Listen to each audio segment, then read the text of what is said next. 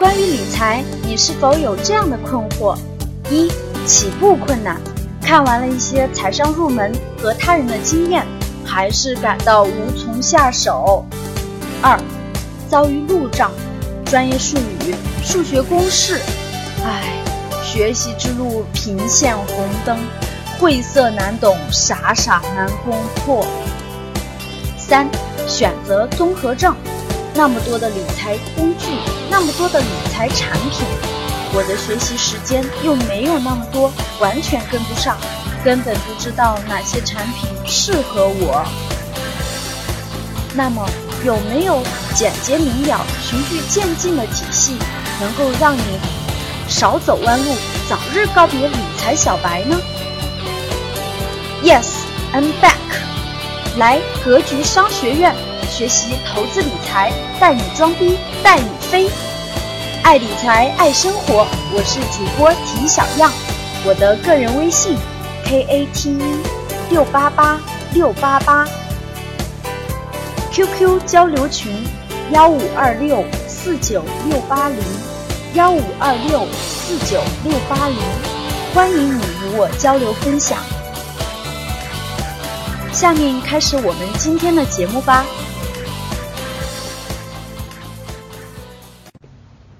今天这个主题是为什么你看不到钱是如何流动的？这个主题起的非常好哈。为什么你看不到钱是如何流动的？我们待会儿来交流一下这个主题。好，那我们正式开始啊。好，为什么你看不到钱是如何流动的？那前几天呢，我看到一个微博，我觉得非常的不错，分享给大家，是一个学员艾特给我的哈。然后我觉得他的意思表达对了。我的学员还艾特了一句，说这这不就是 赵老师讲的这个？你看不到钱流动的脉搏，你就真的不知道怎么挣钱，就这个道理。其实呢，我不是讲这个让大家多多俗气啊，说是老师我们这个就是为了挣钱来的，一看到挣钱我眼睛就放光，实际不是这个意思。我我我换一个题目呢也可以，但是我觉得这个题目更能吸引大家，让大家引起大家的关注，然后我们来探讨它真实的内容。那我们看这个，呃那天。我的我们的学员给我艾特了一条微博，大家随着我的红笔走，随着我的红笔走，啊，然后呢，这条微博是这么说的，大家看好，我觉得非常非常，就是跟我的理念是一样的，所以我觉得非常愿意分享给大家。大家看，年轻人，我们教室里大部分都是年轻人，对吧？按我的观点，就是三十五、三十岁以下、三十五岁以下，基本都算年轻人。年轻人初入社会，并非差在学识或智力上。我相信我们教室里的很多人智力和学识都不差，而是差在你是个新来者，被排除在了社会化生产链条之外，排斥在社会资本现金流之外。听好这个词，叫社会资本的现金流之外。想挣钱生存，就必须加入到社会金流之中，但这个链条盘根错节，具有强排斥性。简单说就是，老家伙们没有非要带你玩的动力，说的非常对啊。但如果你知道这个简单的游戏规则，就不难成为游戏高手。啊，五百渡江这个是个作者啊，写了很多书，他文笔用的还比较犀利的。看完这段以后，大家什么感受？看完这段后，大家什么感受？想知道游戏规则是吧？想掌握游戏规则。实际上，最重要的不仅仅是游戏规则的问题。对，哎，有人有人关注了啊，说的没错，求老家伙们带是吧？老家伙们带你，你才能发现这个规则。没人带你，你怎么去发现呢？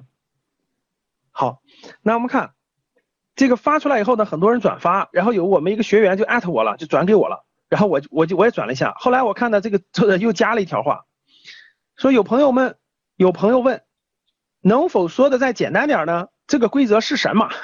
我们很多人不都一看完这以后就很想知道这个规则，对不对？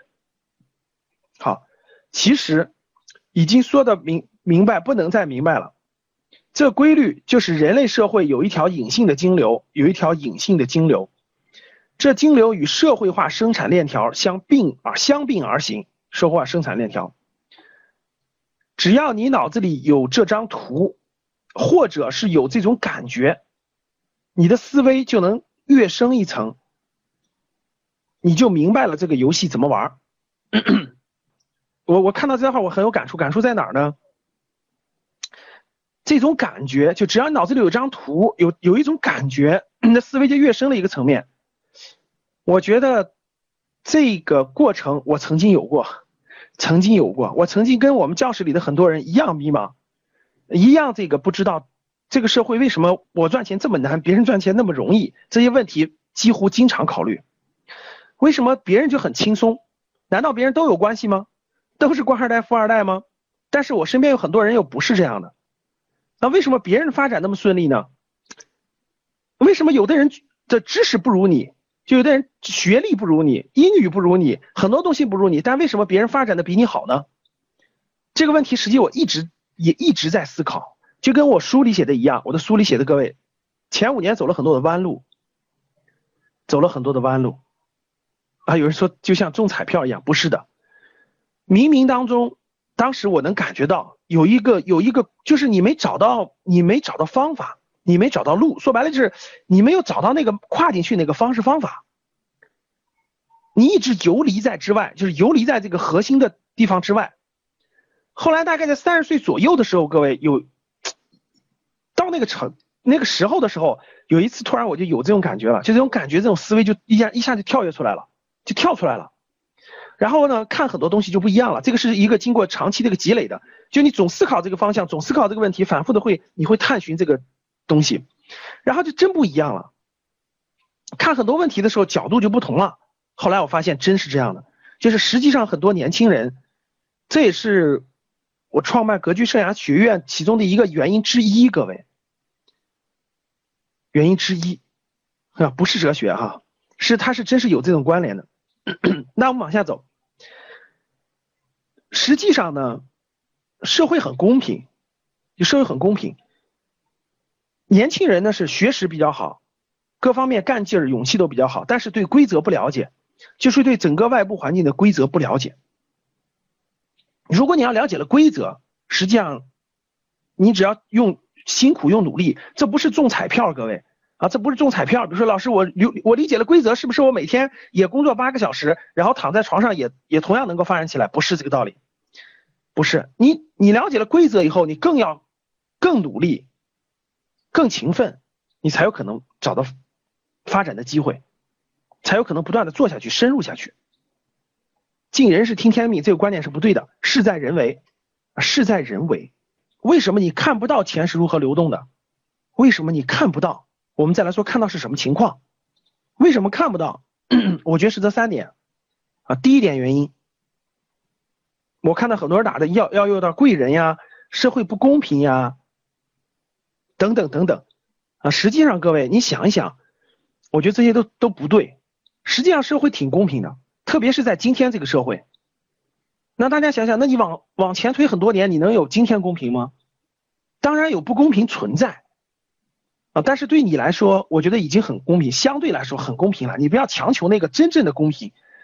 你到美国去也没有你你想象你想要的那个公平。各位，为什么你看不到要走很多弯路，前面要走很多弯路呢？我觉得是有三个原因的。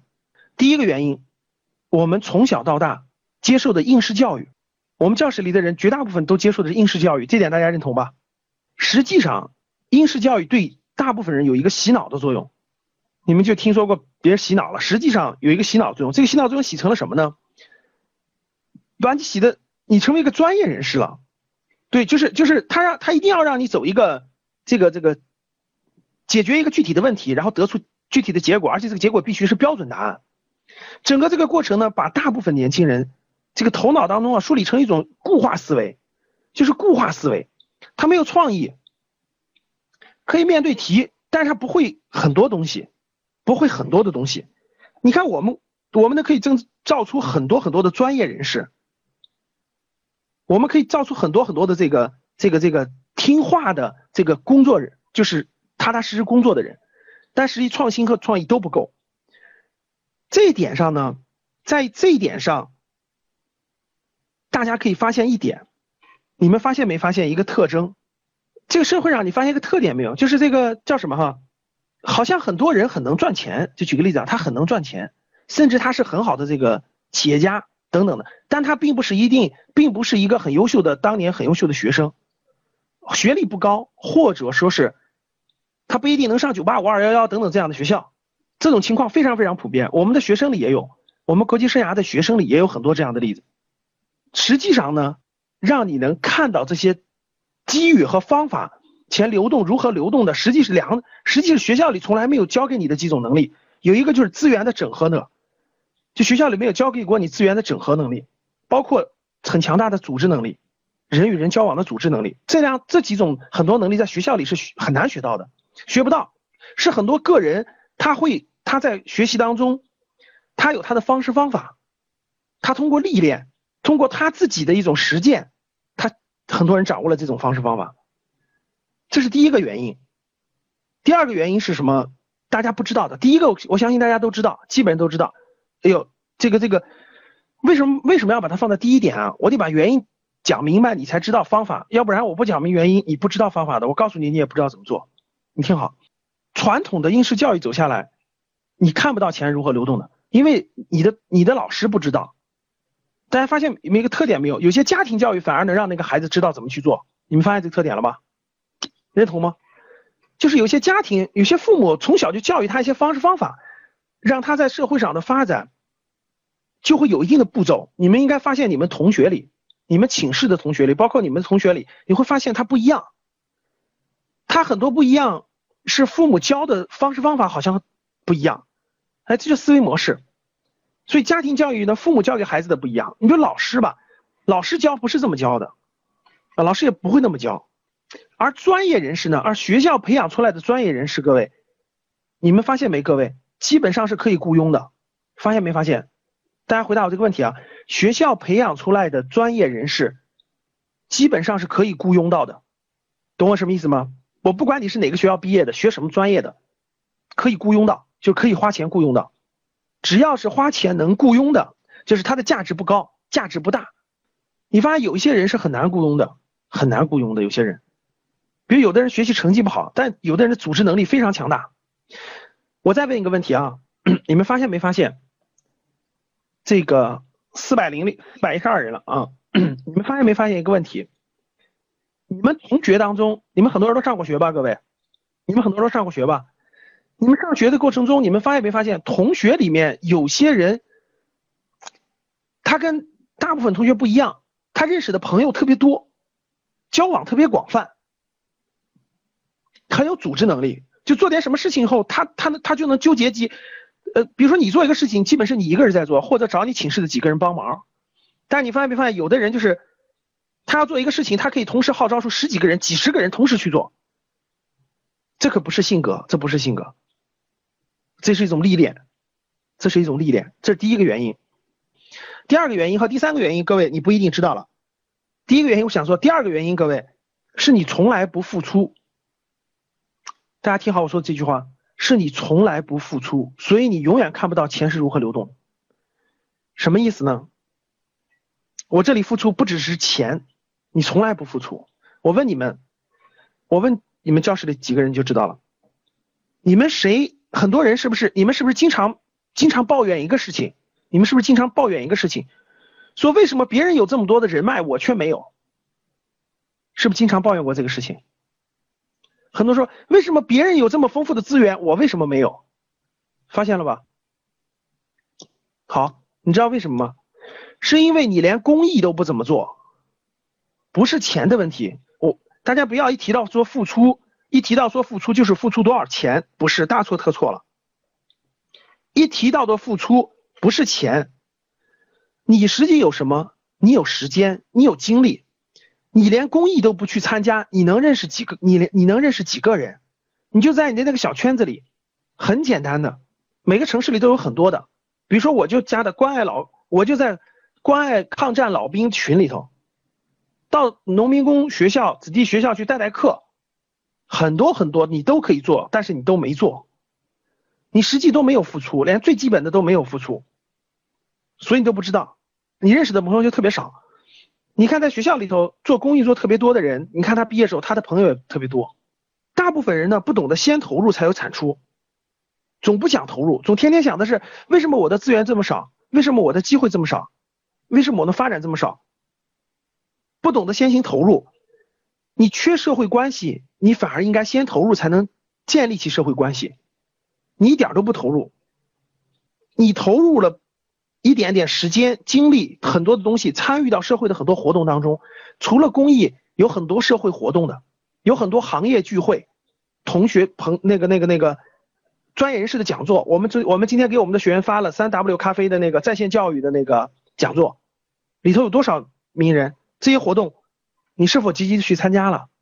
很多事情你没有投入，所以你不知道。你没有投入，就引出了第三点，各位，就引出了第三点。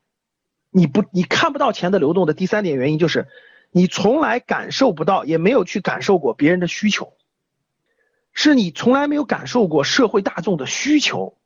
什么叫社会大众的需求呢？因为啊，是这样的，我们前面有一堂公开课讲过，叫清空你的内心就能找到方向。什么意思呢？你呢？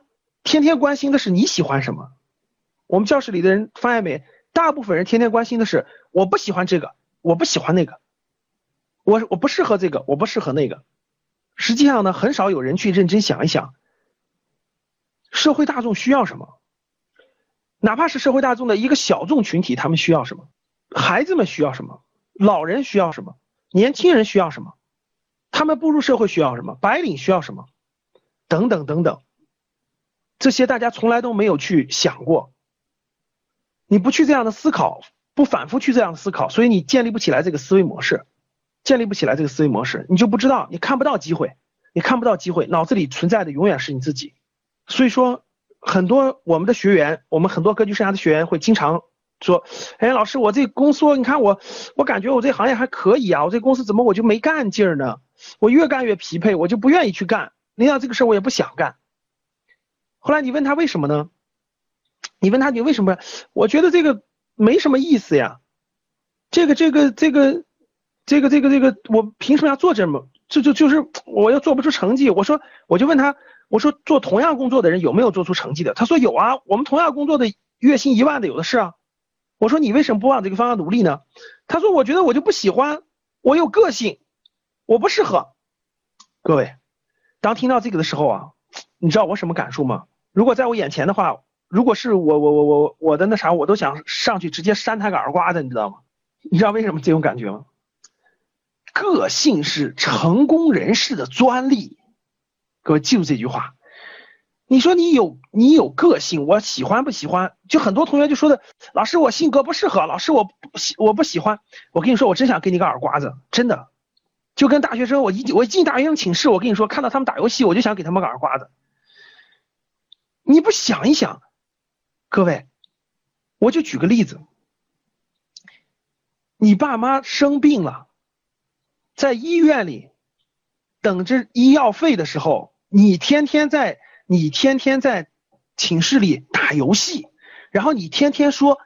哎呀，我不喜欢做这个工作，这个工作一个月才两千块钱，我要做一万块钱的工作，这工作不适合我，我要去做适合我又能高薪的工作，我真想一刮子给你一刮子，什么意思呢？你要是成功人士那也就算了，你说老师我家挺还经济条件各方面都可以，这个这个我家父母的这个四五套房子对吧？我也不愁，反正我结婚房子都有，什么都有了，父母生个病也不是问题，然后呢这个这个这个。我就找找我自己喜欢做什么，找找我性格是什么啊？可以，人家有这个资历，人家有这个资本，大部分人根本就没有。我们教室里大部分人，你扪心自问问，你扪心自问问，你你你父母突然生病了，你有没有钱拿回家？你告诉我，你都别说别的，你有资历给你父母换一个更好的房子吗？什么事情都做不了的，还天天不喜欢这个不喜欢那个，所以叫我说，所以你所以你永远发现不了钱是如何流动的。因为你天天太关心你自己了，说的再直白点，你太自私了，你就是个极其自私自私的人。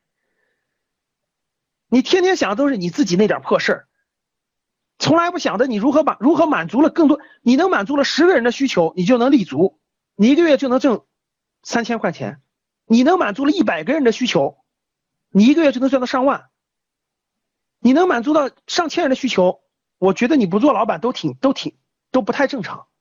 好，什么意思呢，各位？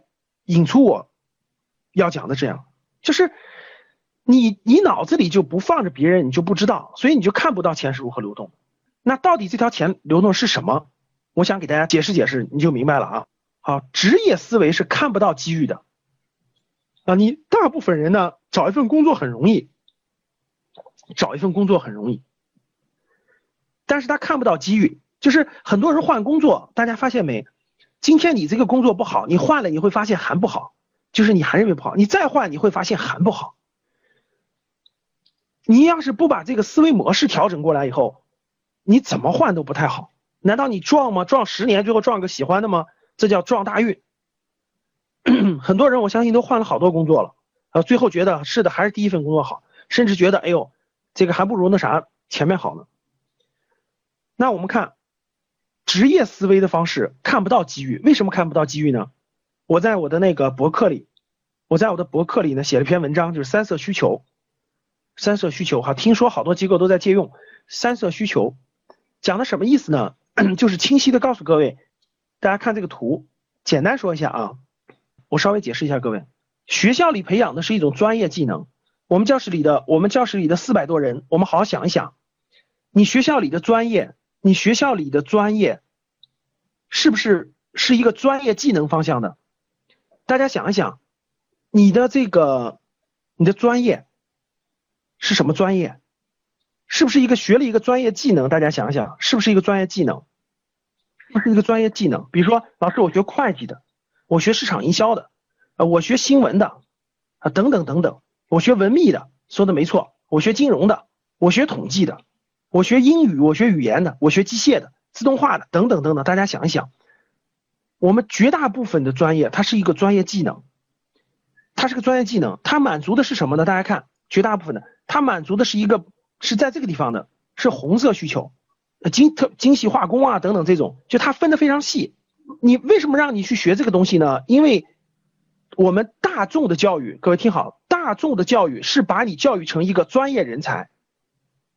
大众的教育是把你教育成一个专业人才，然后呢，怎么做呢？在社会上能找到谋生立足的一种技能，这是社会教育的一个整体的一个，就是让你有一技之长，然后在社会上找到立足的角，就是能够通过这个专业技能谋生，这个并没有错。但是这个社会是二八原则的，就所有的人，大部分人百分之八十的人肯定会成为细分以后的一个劳动者，然后重复的。重复的去做这个重复性的工作，这个专业技能给带给他的一种重复性的专业技能的工作，这是百分之八十的人会走这条路，百分之二十的人不会走这条路的，或者是短期内走这条路，他会走一另一条路，什么一条路呢？各位看好，差别在哪？差别就在这儿，大部分人呢不抬头看天，只是低头走路，然后呢也可以很容易的找到一份工作，就在这儿。各位看，就在这条路，就在这条路。所以走这条路的人是社会的绝大部分人，百分之八十的人。他靠什么走？靠专业技能，靠学一门技术。学一门技术，比如说我学了 Photoshop PS，啊，我学了编程，我学了测试，我学了等等很多的东西。他眼光只看到这个领域，看我学到这个以后，我可以获得一份多少钱的工作。教室里面你们想一想，你们是不是这么想的？你们是不是这么想的？哎，大家看。晴晴同志说的很对，说有技术很容易找工作，太对了。社会上百分之八十的人都是这么想的，实际也是这样的。有一门技术好找工作，没错，很对。错在哪儿了呢？那哪出问题了呢？为什么说没有看到呢？好，各位看是看这儿的一个人。那我问大家哈，当你找到一份工作以后，然后呢，富士康的生产线上，富士康的生产线上需要很多懂技术的人啊。当找到了以后，然后呢？然后是不是做了一段时间，你会发现很容易枯燥？大家发现没发现？是不是很容易枯燥？第一是技术收入不高，收入不高啊，收入不高，重复收入太低的话，你你一看别人那个房价这么贵了，你收入太低，对不对？第二是什么？重复性的工作，这时候大部分人会告诉你第二条路，传统的职业规划会告诉你们第二条路什么路？各位，是不是这条路？升职啊？要升职啊，对不对？你不升职没有发展呀，是不是？怎么升职？晋升啊？怎么升职？是不是就是这个？看，从一个专业技术满足了一个组织的需求，满足了一个组织的需求啊，是当然不是生产线上的普工了，不是这个意思啊。不是这个意思。很多技术，比如说你做生呃医药研发的，这也是技术。我们不是说技术不好，不是这个意思。我们来宏观上看它，看完以后你会知道，很多技术是必须走的，就是有些路线是必须走的。但是你要站在什么角度看，你的工作就会不一样了。那我们看，很多人要升职，对不对？当你想升职的时候，你会看的是什么？升职的时候，你就会看你如何能管理一个部门。就你，你原来是一个普通的人，普通的那个、那个、那个岗位职责的人，你想升职的意思，走，比如说两条路，要么走技术路线，很多传统职业规划是不是这么讲的？各位，你可以走技术路线呀，你可以成为个技术专家呀。第二种路线说，你可以走管理路线呀，你可以管理五个像你这样一样的人呀。你发现没发现？都是这么教育大家的，是吧？你可以管理五个像你一样的人，走管理路线呀。好，然后看好。你就发现啊，是我要管理五个像我一样的，但是我跟他们差不多，我我我我我我我我得多少年以后呢？我的领导一看比你大十岁，你说行了，我再熬十年，我我再熬十年，我就成为了管理人员。那大家看，这是黄色需求。第三个层面呢，你看什么需求？是社会大众的需求，就社会大众的需求，市场的需求，也就也就是说市场需求。大部分人啊，各位听我说。这个大部分人啊，他就盯这个需求，还有一部分人盯这个需求，但实际上，实际上各位对各位影响最大的都不是红色需求，也不是黄色需求，因为他们的变化实际是很难的。什么需求变化最大呢？是社会大众的需求，是社会大众的需求变化是最频繁也是最快的。所以你们就总，我问你，我问你们一点事实，你们发现没发现？你们总能发现很多年轻人。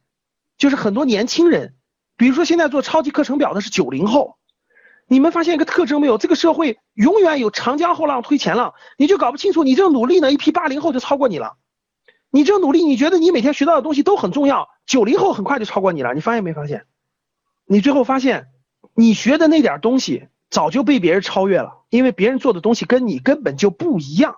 所以大家看好了，你你钻你越钻在这儿，你实际发展越慢。你越钻在这儿，你越发展越慢，因为什么？它这个体制里头人他不容易变动，变化最多的，实际机会最多的是在这儿，实际是这个需求是变化最多的。你只要把握住了社会大众消费者的需求，你就有可能真正的创新，真正的创新。如果你站在这个里面，你很难创新的。所以最根本的一个需求，各位，你怎么能够？你怎么能够看到呢？就这。这个现金的流动你怎么能够看到呢？我给大家举几个需求，就我给大家举几个例子，你就知道了。各位，各位听好了，我问你们，路边的蛋糕房，路边的蛋糕房，如果招你的话，你会去吗？我再一个问问一个问题，大家听好了，蛋糕房里的普的员工平均工资什么情况？蛋糕房里的员工平均薪资什么情况？请打出来，一千两千，一千两千，一千两千，两千两千，两千两千，两千两千两千。三我我看到三千的都是个例，好了，好了，我再问一下啊，那个蛋糕房，那个蛋糕房，这个这个这个开蛋糕房那个人赚不赚钱？那老板赚不赚钱？他开一年，大概这个蛋糕房五五个人吧，五个人，一年能赚多少钱？你觉得一年能赚多少钱？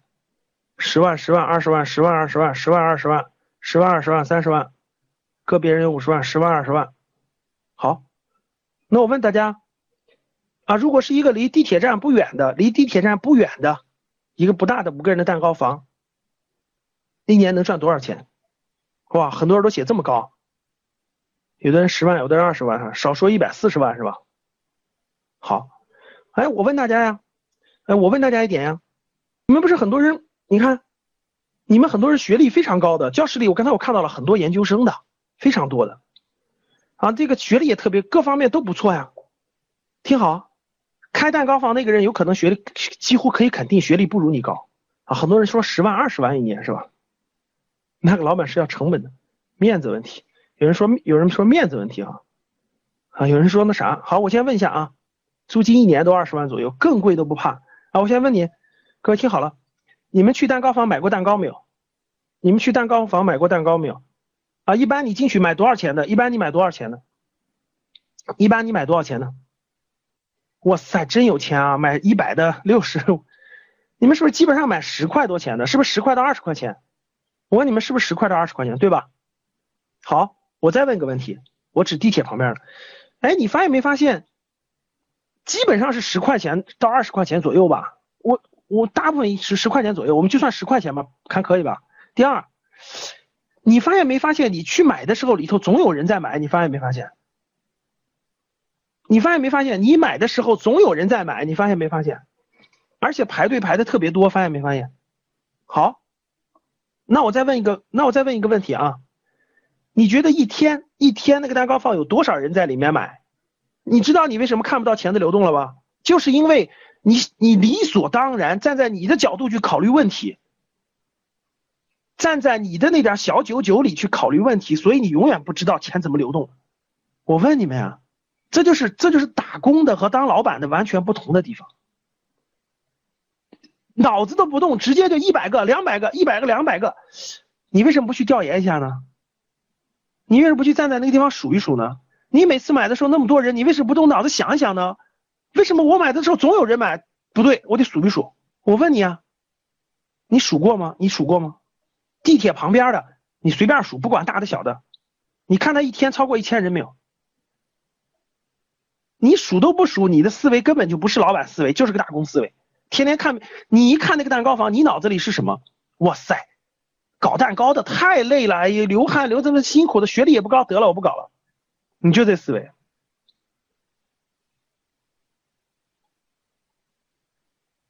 好，自己去数数去啊，别猜，猜什么猜？说你们不知道，你们还真不知道，还瞎猜。我再问个问题。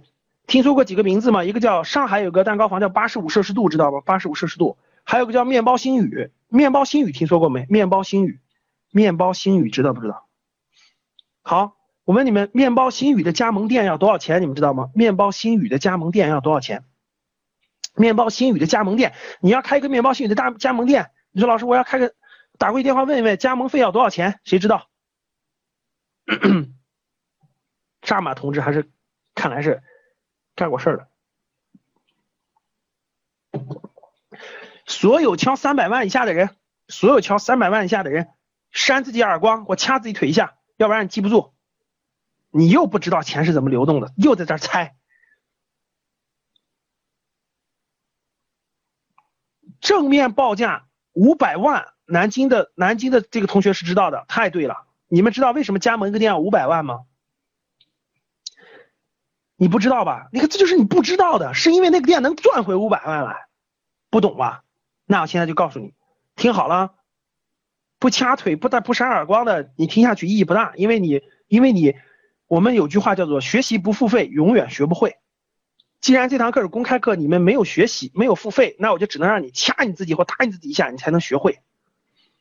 山西的姚泉，肯德基才五百多万，你从哪知道的？做行业调研了吗？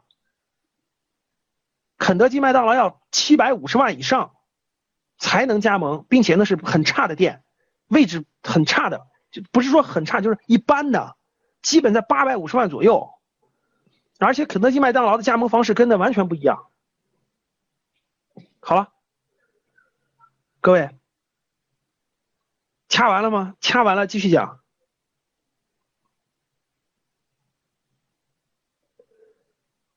要不然。你们记住我的话，就学习不付费，永远学不会。然后呢，不掐一下，不打一下自己不疼，学不会，不知道为什么。打工的和老板最大的区别，谁会算账？记住我这句话，打工的和老板最大的区别，会不会算账？我换句话说，不一定和老板，就是你必须会做高管也是一样的。听好啊，怎么算账？我问你，你们没有，你们没有算过数？我当年做投资时，我们怎么我们怎么清点人数的？你们知道吗？我一天一个蛋糕房，我一天三一天三个时段，呃，上下班高峰期，中午人最少的时间，中间的时间各选一个时段，每个时段站在那儿三十分钟时间，掐着表看里面进多少人。你们做过吗？你连这项工作都不做，你怎么叫你怎么能知道人家赚不赚钱呢？掐着点算，分三个时段。只要是地铁旁边的，就没有就没有不过一千人的。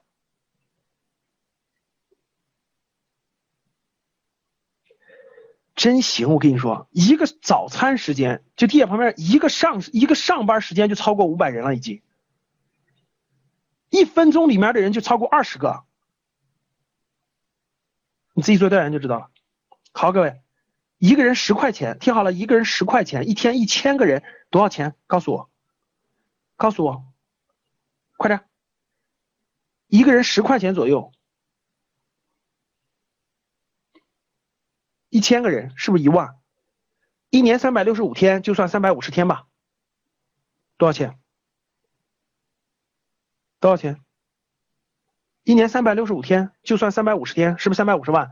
刚才有人说了一个蛋糕房租金二十万，干嘛租二十万的？租五十万、租六十万的一定要租最贵的，因为那个位置最好。就算租金五十万。你刚才你们说蛋糕房的员工一个月两三千块钱，你们可真行。你知道为什么钱流动你不知道了吗？你去做做调研多少钱？你去做调研多少钱？蛋糕房的店长，蛋糕房的店长现在基本都在八千左右，核心的那个蛋糕师就是最核心的那个蛋糕师，月薪都在六千到八千之间，甚至还有更高的。你去做个调研就知道了。你们还天天觉得老师我学金融的，老师我学编程的，老师我研究生。不了解吧，好，全算完，就算把所有的成本放进去，一年还剩多少钱？一年还剩多少钱？一年还剩多少钱？自己算吧啊，都去做蛋糕了。当然里头有技巧的，我们先不说选址，选址是个大问题，我们先不说选址，我就说，我是想，我是想让你看到。由于你们的眼界啊，就就就教室里很多人可能都是这个本科生或研究生，然后呢，你看到的世界啊，就是我说的这个红色需求，你懂了吗？你眼里那个世界就这个世界，所以你就不知道这个社会什么人在赚钱，你们眼里就看不到什么人在赚钱，你眼里看到的都是都是那个跟你一样打工的，天天码代码的码代码，你就觉得码代码一个月赚一万块钱就算赚钱多的，这就是你看到的世界，你就没看到过其他世界。还有很多事件你没看见呢，真的。